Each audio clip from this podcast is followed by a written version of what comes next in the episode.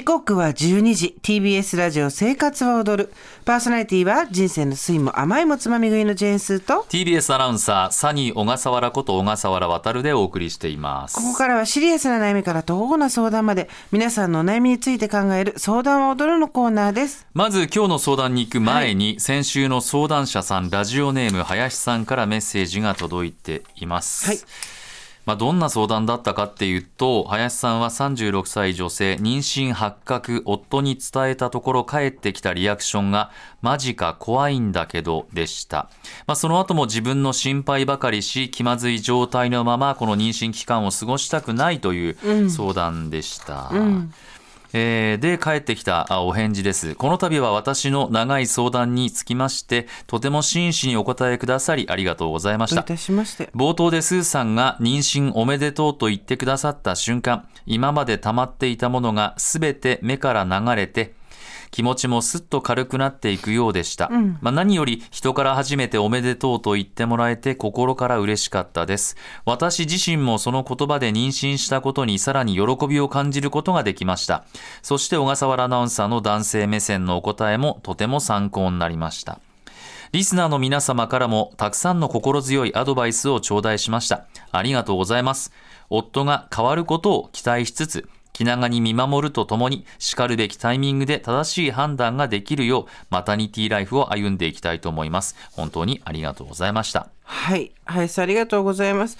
林さん、実はね、これオンエアでこう、お伝えするの前なんですけど、もっと長いんですよ、本当は。この、あの、お礼の手紙。ありがとうございます。で、長いのも読ませていただいたんですけど、まあ、ちょっと相変わらず夫の態度が、うーん。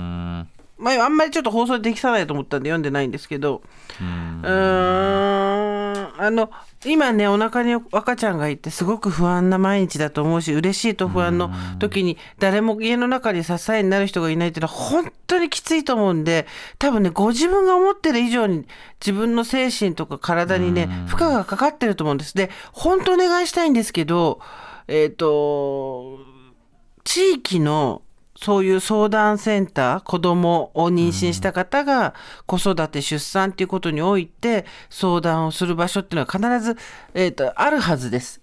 でそういうところでいいのであのお知り合いの方になかなかお話しするのは難しいと思うんですけど、今のご自分の気持ちとか、置かれた状況とかっていうのをちょっとね第三者にもう一回話してもらえますか？あの、これなんか縁ですからこれで私たちが知り合いになったというか相談を通してあの接点ができたのも。で、えっ、とその夫が変わることをま期待しながら気長に見守るともにっていうのは本当におっしゃる通り、しかるべきタイミングで正しい判断ができるよというのは本当おっしゃる通りなんですけど、うんと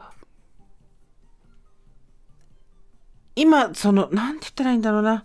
今お受けに前回の相談の時もそうでしたけど、あ相談の文読んだ時にも思いましたけど、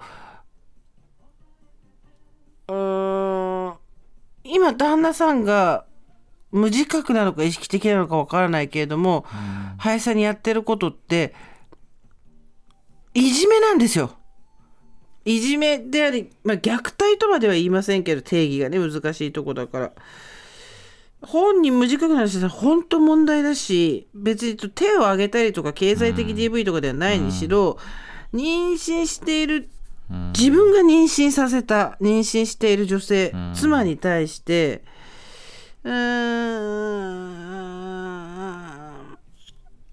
それを喜ばないようにさせようとかその選択を諦めさせようっていうところに少しずつ誘導し,し、しようとしてることだけはちょっと知っといてください。で本当にしかるべきタイミングでで何も悪くないから林さんは本当に。うーんすくすくとお腹のお子さんが育って元気な子が、まあ、元気な子というか生まれてくれることを何より望んでみますけど、ちょっと距離取った方がいいかもなという気がします。ごめん冒頭から。でもねそうなんです。一生懸命頑張ろうと思ってじであの本当に林さんにお伝えしたいのはいいろいろ仕事も頑張ってらっしゃる方だったじゃないですかだから今までね努力したり我慢したりしたら結果が手に入ってきたりすると思うんですよ。そういう人たまにいるけど相談の人。でそういうものとそうじゃないものって世の中にあるので距離を取った方がいいものというのもあるのでちょっと、あのちょっと他に聞いてる方はもやもやっとさせたら本当ごめんなさいなんですけど、えーありがとう。返事をくれてありがとうございます。地域のセンターに相談に行ってください、母と子供の相談センターあるはずなんで、お願いします。はいでも相談送ってきてくれてありがとうございます、その後もまた何かあったらください。私たちが風穴になることを祈ります、うん。ね。ねえ。本当にあの十月10日って長くてね。お腹の中の子供の心配だけしててほしいんですよ。本当だよ。いろいろあるから本当に育っていく大きくなっていく過程でお腹の中で本当にあるから長いから。絶対そうだよね。とだからね、まあ、我々にこう相談できることがあれば。あんた自分がどうやって生まれてきたか分かってんのっていう、ね。ハリセン持って追いかけたいけどね。でも暴力はダメだからぶたないけど。ハリセンを持って追いかけるだけだけど、うん。ね。えだから本当そうですね。あのリスナーさんからもたくさんメッセージいただきました、本当はい、にありがとうござざいました,、いました。では、えー今日の相談いきます。えー今日は通算3 2397件目のお悩みです。はいラジオネームはバーンカラコさん、47歳女性からです。スーさん、小笠原さん、こんにちは。こんにちはこの度、仕事においての悩みがあり、メールを送らせてもらいました。それは、エリート意識が強く、他人を見下す上司にどう対応したらよいかという悩みです。はいえ私は今年の5月に、今の職場に転職し、事業企画を担当しています。上司は50代後半の男性、2年ほど前に関連企業から移動してきたそうです。某有名消費財メーカーでマーケティングを担当していた経歴がありスキルはとても高く多くのことを学ばせていただいております。おかげで着実に実績も上げており私自身も仕事を面白く感じていました、うんいいことだね。ただ最近上司の口から職場内の方を見下すような発言が多くなり辟易しております内容は次のようなものです。自身をホワイトカラー現場上がりの方で構成された部署をブルーカラーと呼ぶ。ホワイトカブルーカラーはホワイトカラーが決めたことをすればよいなどその言い方に差別的なニュアンスが感じられる。現状会社の組織としては現場上がりの方で構成された部署が強くそのことに不満を抱いている。本社機能はエリートで構成されるべきで、現場上がりの人間はそれに属さない。なぜなら、現場の感覚だけで数値に落とし込めない、分析もできない奴らだからなど、自分より能力が低いと判断した人を見下す発言。仕事ができない〇〇さんがプロジェクトリーダーなら協力しないなど。で、もう一つ、大企業市場主義。普通大企業だったらなんとかだとか、まあ一流社員ならなんとかなんとかだと話が始まる。上司は普段は物静かな振る舞いなので、他の部署の方はこれらの発言を知りません。ただ、最近になって他部署とのミーティングで相手を言いまかすような場面も出てきており、その言い方から相手を見下している感じには滲み出ていると思います。上司はとても頭の良い方で、普段から勉強もしています。政治や経済に明るく、知識も豊富です。しかし、社内にその話題で盛り上がれる人は少なく、周りとのギャップに苛立ちを覚えているのだと思います。また、おそらく激しい競争の中を生き抜いてきた方であるため、他部署を敵視することが通常のスタンスであるようにも感じます。自分の部署を認めさせる。ディベートでは負けないなど常々この人はおっしゃっています。私はこのような上司の態度にほとほと嫌気がさしています。プライドも高く敬意を払われていないと少しでも感じると、それに対して必要に追求し、本来の議論が進まないことも苦痛です。仕事はできる方ですし、学びたいところもたくさんあります。私たちを育て部署を良くしようという気持ちも伝わってきます。とても癖のある方ではありますが、私としてはこれからも一緒に仕事をしたいという思いがあります。この先、私はどのような心持ちで上司と接していけばいいでしょうか。ひとまず、上司の頭の中を少し理解したいと思って、上司が一番好きだという大前健一氏の書籍を読み、大前健一さんの書籍を読んだと。でもまだ理解はできていません。アドバイスいただけると幸いです。よろしくお願いします。バンからこ。はいこの上司は仕事できませんゲえー業績を上げることができても、現場の士気を下げるっていうのは、仕事はできてないですね。まあ、あの、40代でそこまでの役職がついてない、プロジェクトリーダーぐらいとか、はい役職ついてても、統括責任がないぐらいの人だったら仕事ができる人の範囲だったんですよ、多分。うーん。パフォーマンス変わるじゃないですか、年齢と役まあまあまあ柄によって、そうですね役職によって、はいで。この役職の人間にと対しては、としては、仕事できないですうん多分ずっとこれでやってきたんだと思うし信じる時は、あいつ鼻っ柱が強いなとか、で30代になったらあいつ嫌なやつだよねでも仕事できるからいるんだよね苦々しいみたいな感じでそのまま来ちゃってあーうん「グローアップ」っていう感じです。私だっても T シャツに「グローアップ」って成長しろって書いた T シャツを 業績の前に「お前が成長しろ」って書いた T シャツを書いていきたいんですけどど一番のトラップはですね、はいバンカラコさんは、んえー、とすごく真面目な方で、うんこの人のいいところもある。うねってのは分かると思ってるでしょうん。ですごくそれ素晴らしいことだと思うんですけど、はい理解しようとしないでください。もう家族じゃないんだし、組織なんだし、それぞれの役割っていうのを十二分に果たせば組織が回るようになってないと、えっと、うまくいかなくて。そもそもですねもしここに書いてあることを本当にブルーカラーをホワイトカラーを決めたことをすればいいとか、そのもうそもそものその階級を分けたりとかエリートがどうのとか、うん。ちょっとね異常ですこの人。これおこれここまでいくと異常じゃん。珍しいけどね今ね逆に。50代後半でしょ？後半で。私だったらもうその場まで行って「グローアップ」って T シャツで「ね大丈夫？いやなんかあった？嫌なことあった、そうそうそう。あ甘いものでも飲むってヤクルトあげちゃうね。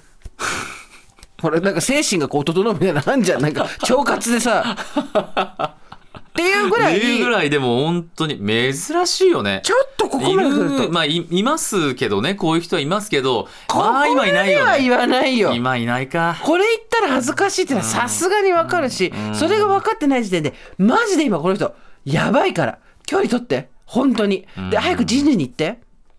まあそういうことになりますわね。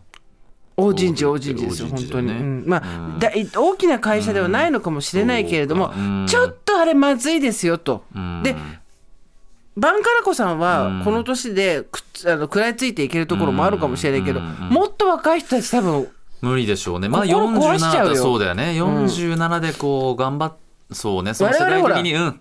あの理不尽とそうでないのの間で育ってきたからどっちもいけるけど。うん。そうです。で仕事を面白く感じてるのは素晴らしいんですよ。で業績を着実に上げてるのも素晴らしいんですけど、だからって言ってこのでねはおそらく激しい競争の中を生き抜いてきた方であるためって生き抜けてないんです。ここに来てるってことは。でこの会社がね私悪い会社だとは思いません。いろんな人がたくさん働いてる多分いい会社なんでしょう。でもそこで一緒に働いてる人のことを下に見て毒してるってことは生き抜けてないってことなんですよ。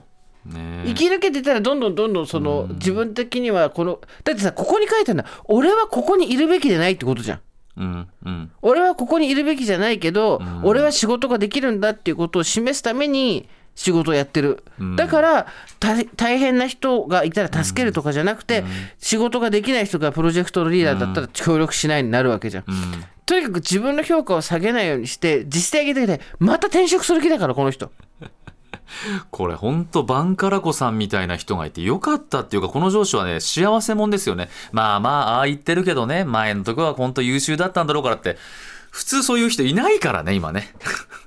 後輩に言う人はね。私なら舌打ちしちゃうね。いや本当そうだと、もうみんなでクーデター起こしあいつ外そうぜって、今はもうなる時代だからね。録音されますよ。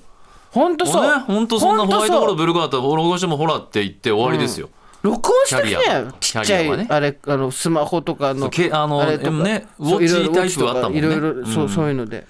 とにかいや本く当にすごい。あの、うん。私が許せないのは現場の人を、確かに現場の人とそうじゃない人っていうのは見てるし視野が違います、ん。だけど現場にしか分かんないこともあるしそのそこは協力して初めて結果が出るところなのに、そうその自分が転職してきたよく考えてください。転職してきた先の会社で同僚を下に見るって異常行動だよ。いや本当踊る大捜査線あドラマ見てないんだっけ？室井監察官とあの織田裕二さんのこうねあの現場の現場うん現場で起きてる。事件は現場で起きてるとあとレインボーブリッジが封鎖したそうそう。そうそううん。その2点は知ってる。その2点。いやもうそういうなんか思い出しましたね。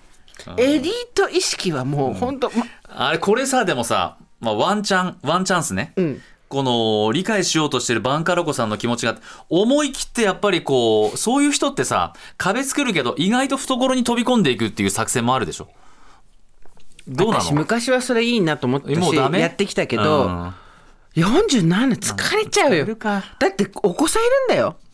もうさいいかいや20代とかだったらさだったら行っておいでっていうのもあるけどよろしくなさいみたいな。もうさだってほだから私はとにかくバンカラ子さんが、いいところもある人なんですって言って本当に、でもいいところあっても、決定的にこれはダメだから。うん、あの何が一番ダメかっていうと、業績を上げさせるとかどうのっていうことじゃなくて現場の統括をする人間としての能力が低いんですよ。うん。それ言ってやりたい。はあでも人心掌握とか現場統括能力が低いですよねっつって。あなたってそうそうそう上司。まあそこですからね、今上の人たちに求められるのはねいかにやっぱりこう下の後輩たちをこううまく気持ちよく仕事してその能力を発揮させるかだけほんと。だけ。だから業績が上がってるのは素晴らしい。てかうん。それで苦々しいわけです余ってるってねまだそうまたバンカラ子さんもさちょいちょいかばうからこの文章でまた。大前健一さんの本読んだりとか、ね。本当に私も読んでみて理解なんかマジでし理解するとしたらですよわからないけれども、たで決めつけはよくない。決めつけはよくないですけど、これだけ自分がの立場っていうのが一人上じゃないと気が済まないってことはじ内心自分のことが自信がなくて不安でいっぱいなんですよ。多分そうやって格付けされてきた人なんですよ。はいはいはいはい。決めつけはよくないけどね。あもうあのハリセン持って追っかけたい人ばーっかりだよ。あるね。でも暴力はダメだだからぶたないよ、追いかけるだけ。そのパターンね。もうね距離取って人事人事まず人事。だと思います。あの大きな問題起きる前にまず言っとこう会社に。先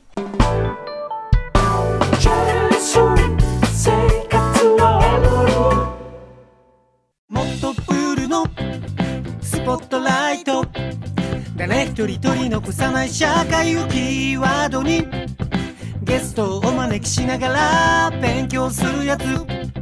みんなで考えてゆこうスポットライト。